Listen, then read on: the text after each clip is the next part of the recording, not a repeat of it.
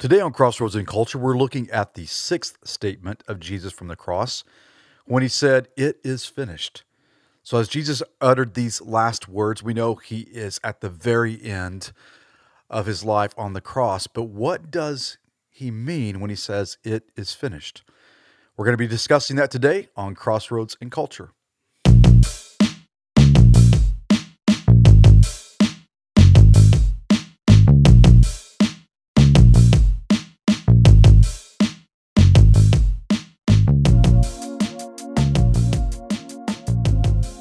Hey guys, thanks so much again for joining me for another episode on Crossroads and Culture, where life, ministry, and culture meet. If you've been walking with me through this for the past several days, we have been looking at the seven statements of Christ from the cross.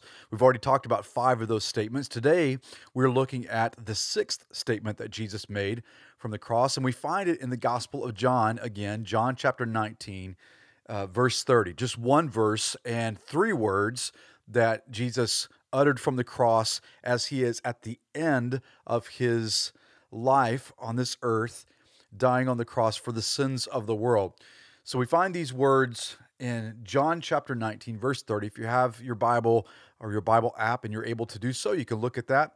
Uh, if not, as always, I will read this text to us, and then we're going to talk about what was Jesus meaning by this statement that he makes and how is this significant for us and how is it in the statement he does make that we can find hope in life's darkest moments. So in the gospel of john chapter 19 verse 30 here's what john writes. When jesus had received the sour wine he said it is finished and he bowed his head and gave up his spirit. Now there's one other statement that we'll look at tomorrow that jesus makes before he breathes his last breath. But this is the second to last statement, and it is the phrase, it is finished. Now, in the Greek language, the word for finished is the word uh, tetelestai. Tetelestai means that, that something has become fully completed, perhaps the process, but it has become fully completed. It is completely accomplished or it has been perfected. So, what Jesus was saying on the cross when he said, It is finished, he is saying that the work he's done, this redemptive work that he has done, has been completely accomplished. It has become fully completed and it has become perfected. So, what was finished? He's referring to the redemptive work that he did for us on the cross. In other words, uh, Jesus atoned, or another way of saying atoned, or that word atonement means that Jesus made payment for our sin so that we might be reconciled to God. So Jesus atoned for our sin that we might be brought back into a right relationship with God. Now remember, it's because of sin that we have been separated from God. So that which was in the beginning, how God went went in the Garden of Eden when He created Adam and Eve, they had this perfect relationship with Him, with God. There was nothing that they did not experience um, in relationship to God the only thing they were told not to do they were they could enjoy everything in the garden but the only thing they were told they could not do was to, was to eat from the tree of the knowledge of good and evil. And god said that in the day that they eat of that if they were to eat of that tree that they would experience death not just physical death but spiritual death. And so when adam and eve sinned in the garden of eden at that point sin separated humanity from god so it was broken. So reconciled is means to bring back together what has been separated or what is um, what's not no longer together, what's been broken apart. To reconcile means to bring back together. So when Jesus said it is finished, he's saying that everything that was required in order for us to be redeemed or reconciled to God, all that was required has been completed. That Jesus had made payment for our sin that we might be reconciled to God. Now, the other aspect of that is that God's wrath poured out on sin was satisfied in the death of Jesus. So Jesus saying it is finished, it is finished in that God's wrath, his complete wrath poured out on sin was now satisfied in the death of Jesus. Now, I know some would say, well, what kind of God is this that he would pour out wrath on his son? Well, going back and looking at Isaiah chapter 53, verse 10, Here's what Isaiah says He says, Yet it was the will of the Lord to crush Jesus, and he has put him, Jesus, to grief. And when he, when his soul, referring to Jesus' soul, makes an offering for our guilt. Again, but what kind of God is this that would require the sacrifice of his son? Well, we need to remember that God is not only a God of love, but he's also a God of justice. And you can't be a God who is a God of love without being a God of justice. God is fully loving and fully just. And it is there that we see that, that justice and mercy collided or kissed, or love and justice collided on the cross. And because God is just, he demanded a just payment for sin, sin being rebellion against God. It's what separated us from God. And so God would pour out his wrath on sins. That's why Jesus took our sin upon himself. He was willing to, to, to take our place on the cross and to take the wrath of the Father on our behalf. And so, because Jesus was the sinless sacrifice, he was able to do that. He was an acceptable sacrifice to God. So God's wrath poured out on sin was satisfied in the death of Jesus. So all that was required and all that had been prophesied concerning the death of Jesus was now fulfilled, um, which means that the penalty of sin has been paid. Romans chapter 6, verse 23, Paul writes this when he says that the wages of sin is death. So the penalty for sin is death. But the the next part of that verse is but the free gift of God is eternal life in Christ Jesus our Lord. So that's the hope in this in this verse. It's that's the hope in the gospel that we have that even though the penalty of our sin is death, the free gift of God is eternal life in Christ Jesus our Lord. That key phrase in Christ Jesus that it is in Christ that we can have life now and life to come, in the life that is to come, everlasting life. And it's all because he had met the requirements, that he had fulfilled all the prophecies concerning his death. Um, that's why we talked about yesterday this, this phrase when, this, when Jesus said two words, I thirst. That at the surface you would think, well, what significance does do these two words have? Well, it has a lot of significance. One is we talked about the, the fact that Jesus physically was thirsty more than likely because of all that he had gone through that his body was in shock because of blood loss. He'd lost a lot of bodily fluids um, because of the heat of the sun uh, that was beating down as he was being crucified on the cross. But then also the fact that he was thirsting and longing for the presence of his Father. Because remember, Jesus had been forsaken while he was on the cross. But these two words, these two words, I thirst, he was also fulfilling the scriptures because of what we saw in the book of Psalms. So, so everything that was prophesied regarding Jesus or concerning Jesus and his death has now been fulfilled, which is why Jesus said, It is finished. Tetelestai in the Greek language. It's fully completed. It is fully accomplished. It has been fully perfected. So Jesus made payment for our sin that we could be re- reconciled to God, but also God's wrath poured out on sin was satisfied in the death of Jesus. And now what sin had separated, God reconciled. And we see that in Scripture. In, in Luke chapter 23, verses 44 through 45, here's what the gospel says it says, It was now about the sixth hour, and there was darkness over the whole land until the ninth hour. Now that's from noon until 3 p.m., as we talked about. And it said, while the sun's light failed and the curtain of the temple was torn in two. Now you're going to see this phrase repeated, uh, repeated rather, about the, the temple and the curtain in the temple being torn in two. And I'm going to explain that just a minute. So that was Luke chapter 23, verses 44 and 45. In Mark chapter 15, verse 37 and 38, we see Mark's gospel record this, record this as well. That and Jesus uttered a loud cry and breathed his last, and the curtain of the temple was torn in two from top to bottom.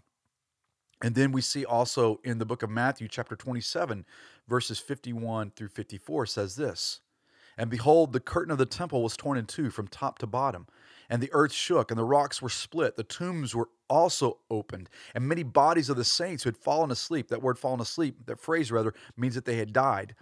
Uh, at a previous time. They were raised, and coming out of the tombs after his resurrection, they went into the holy city and appeared to many. Now, can you imagine being the people who are seeing these who have died, these saints who have died in the past, now coming back to life? The fact that their bodies were resurrected uh, when Jesus died. Uh, I, I mean, you talk about like okay, I'm good. I'm with you. Whatever you say, I'm going to believe, right? So that's what happens. And then it goes on to say, when the centurion and those who were with him, keeping watch over Jesus, saw the earthquake and what took place, they were filled with awe and said, Truly, this was the Son of God. Now, when you hear this in the Gospel of Mark and the Gospel of Luke and the Gospel of Matthew about the, the temple uh, the curtain in the temple was being torn, was torn in two rather, from top to bottom. That is hugely significant. So let me explain a little bit of this. In the Old Testament, before the temple was built, okay, there was the tabernacle. The tabernacle was what Moses was given instructions by God to construct that would travel with them as they journeyed um, from um, in the wilderness before they went into the promised land and before the temple would have been built. And so in the tabernacle, you had two chambers. You had what was called the holy place. And in the holy place, as you walk in past the brazen altar in the courtyard area and, and this, this laver where the washing of the priest would be, they would peel back the curtain and go into the first area of the tabernacle that was known as the holy place. And as you look to the right, there would be the table of the bread of presence. Then to the left would be the lampstand that would shed light. We get light into the into the tabernacle. And then you would also see the altar of incense. Now, right before you go into the second compartment, which would be the most holy place, and only the high priest could go in there once a year on the Day of Atonement um, to to splatter blood on the mercy seat that was seated at, on the Ark of the Covenant.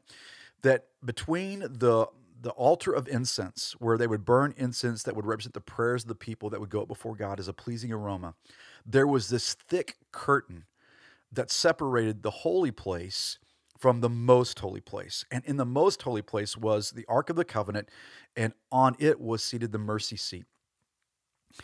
And and so this curtain was separated, and what it represented was that we don't we don't have access to the presence of God apart from a mediator, apart from a, a high priest who would go in and make and make sacrifice and splatter the blood on the mercy seat on behalf of the people.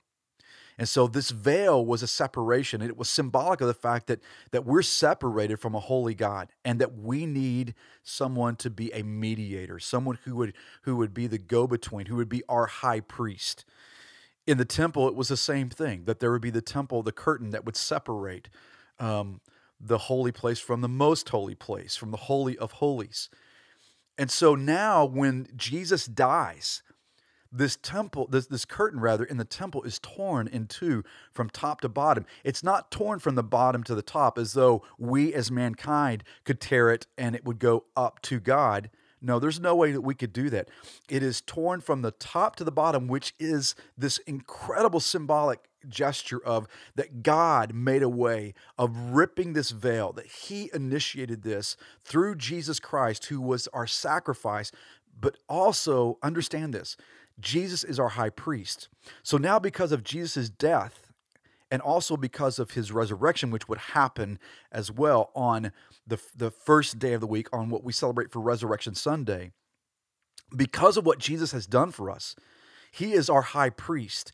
And now he is our mediator, that he is the one who goes before us and he he is the one who reconciles us to God. No longer is there anything that separates us from God because now in Christ, for those of us who placed our faith and trust in Jesus, we now have access to the Father through Christ. There is nothing that separates us. So you see this this temple, the curtain of the temple being torn from top to bottom. It is God saying, I have torn what separates us, and now you have access to me through my son, Jesus. So, what sin separated, God has reconciled in Jesus Christ. It is a beautiful, beautiful picture. The gospel is.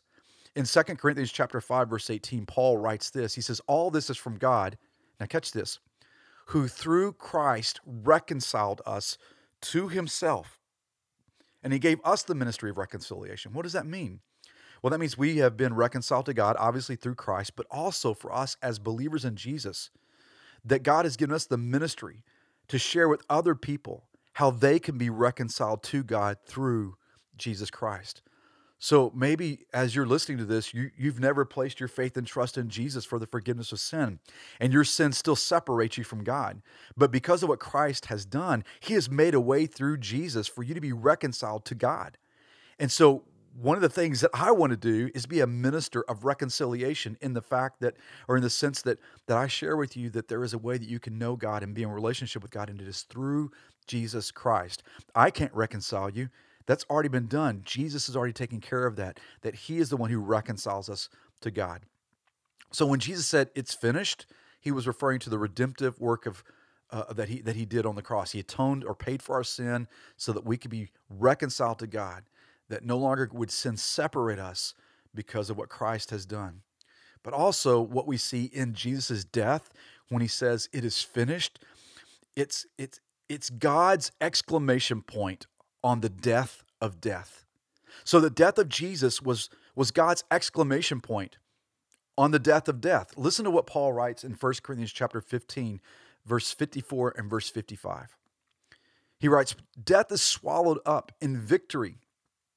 O death, where is your victory? O death, where is your sting? It's as though there's this mocking of death because death no longer has hold of us because Christ has defeated death. So this is God's exclamation point. It's emphasis on on the death of death. So really what's what's being said here when Jesus makes the statement that it is finished, he's saying that death has been conquered. Now here's what we need to know. We know that there's physical death that we're all going to face short of Jesus Christ coming back before we do breathe our last breath because he is coming back. We just don't know when, but he is coming. So, short of us being caught up in the air with him at his coming, every single one of us is going to face physical death. And here's what I know to be true that death may have its moment, but it does not have the final say.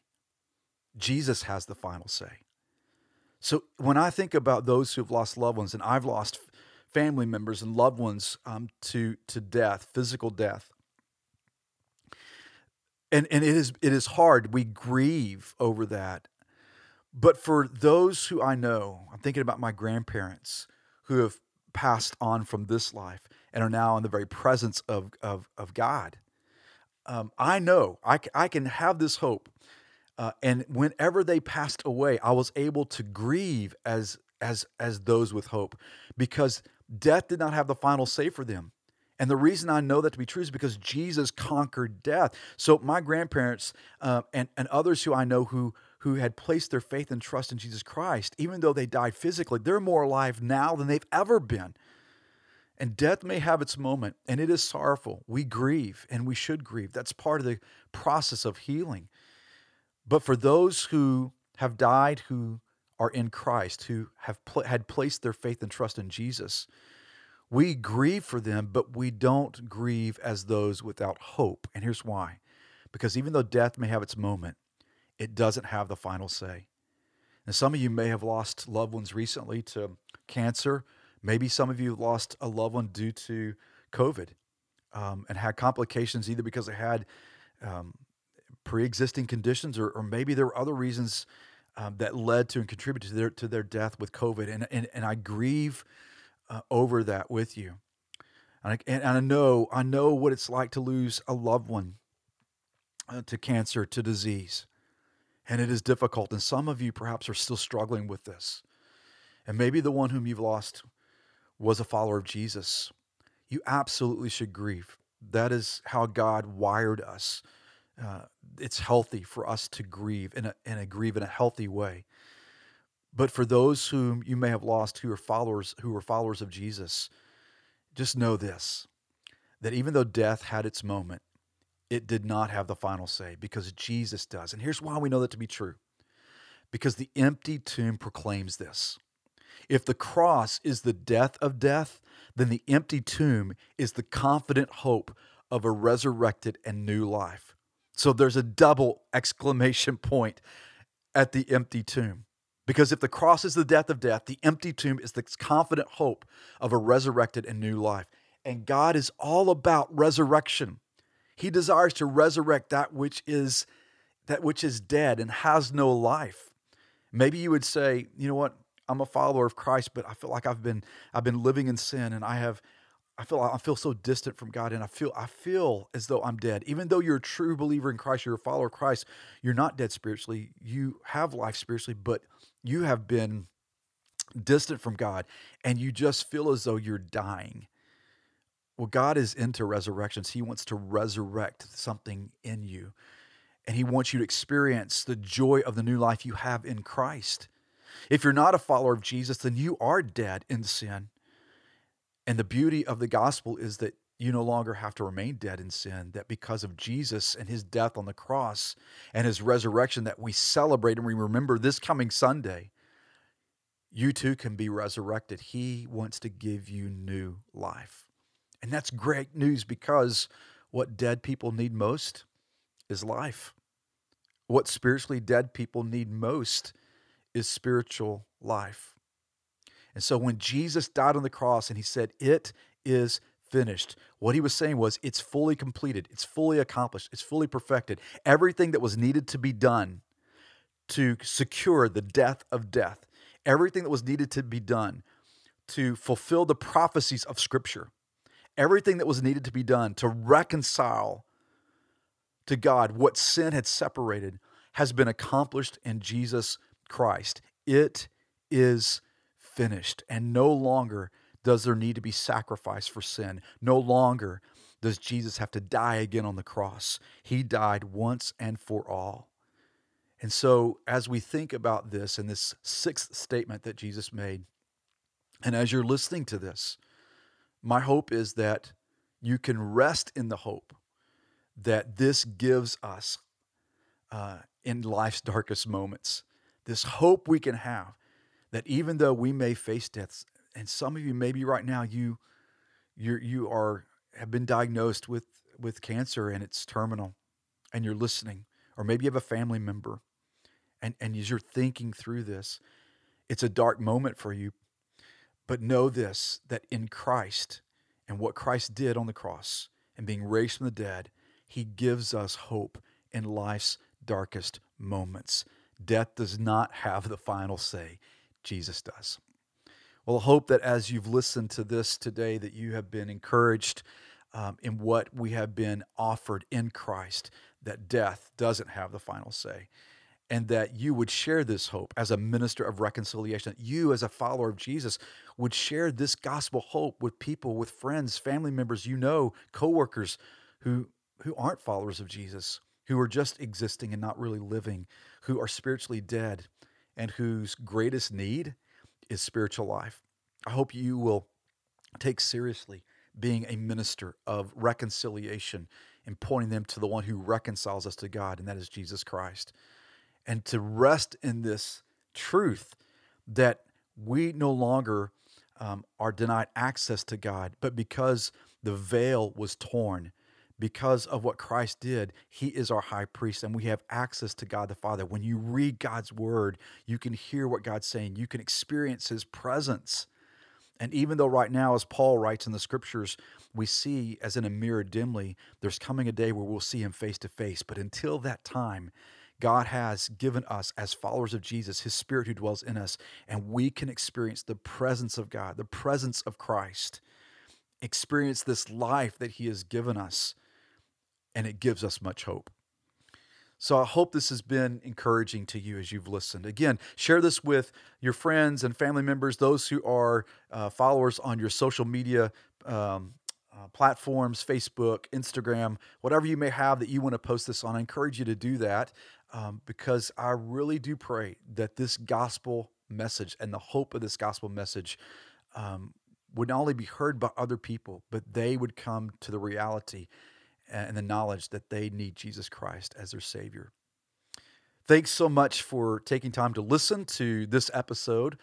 Uh, and I hope you will join me tomorrow as we complete um, the last statement that Jesus made from the cross as we've gone through the seven statements. That you would join me tomorrow as we look at this last statement and see the hope that we could have in life's darkest moments. So thanks for listening uh, to this episode of Crossroads and Culture, and I look forward to you joining me again tomorrow. Have a great day.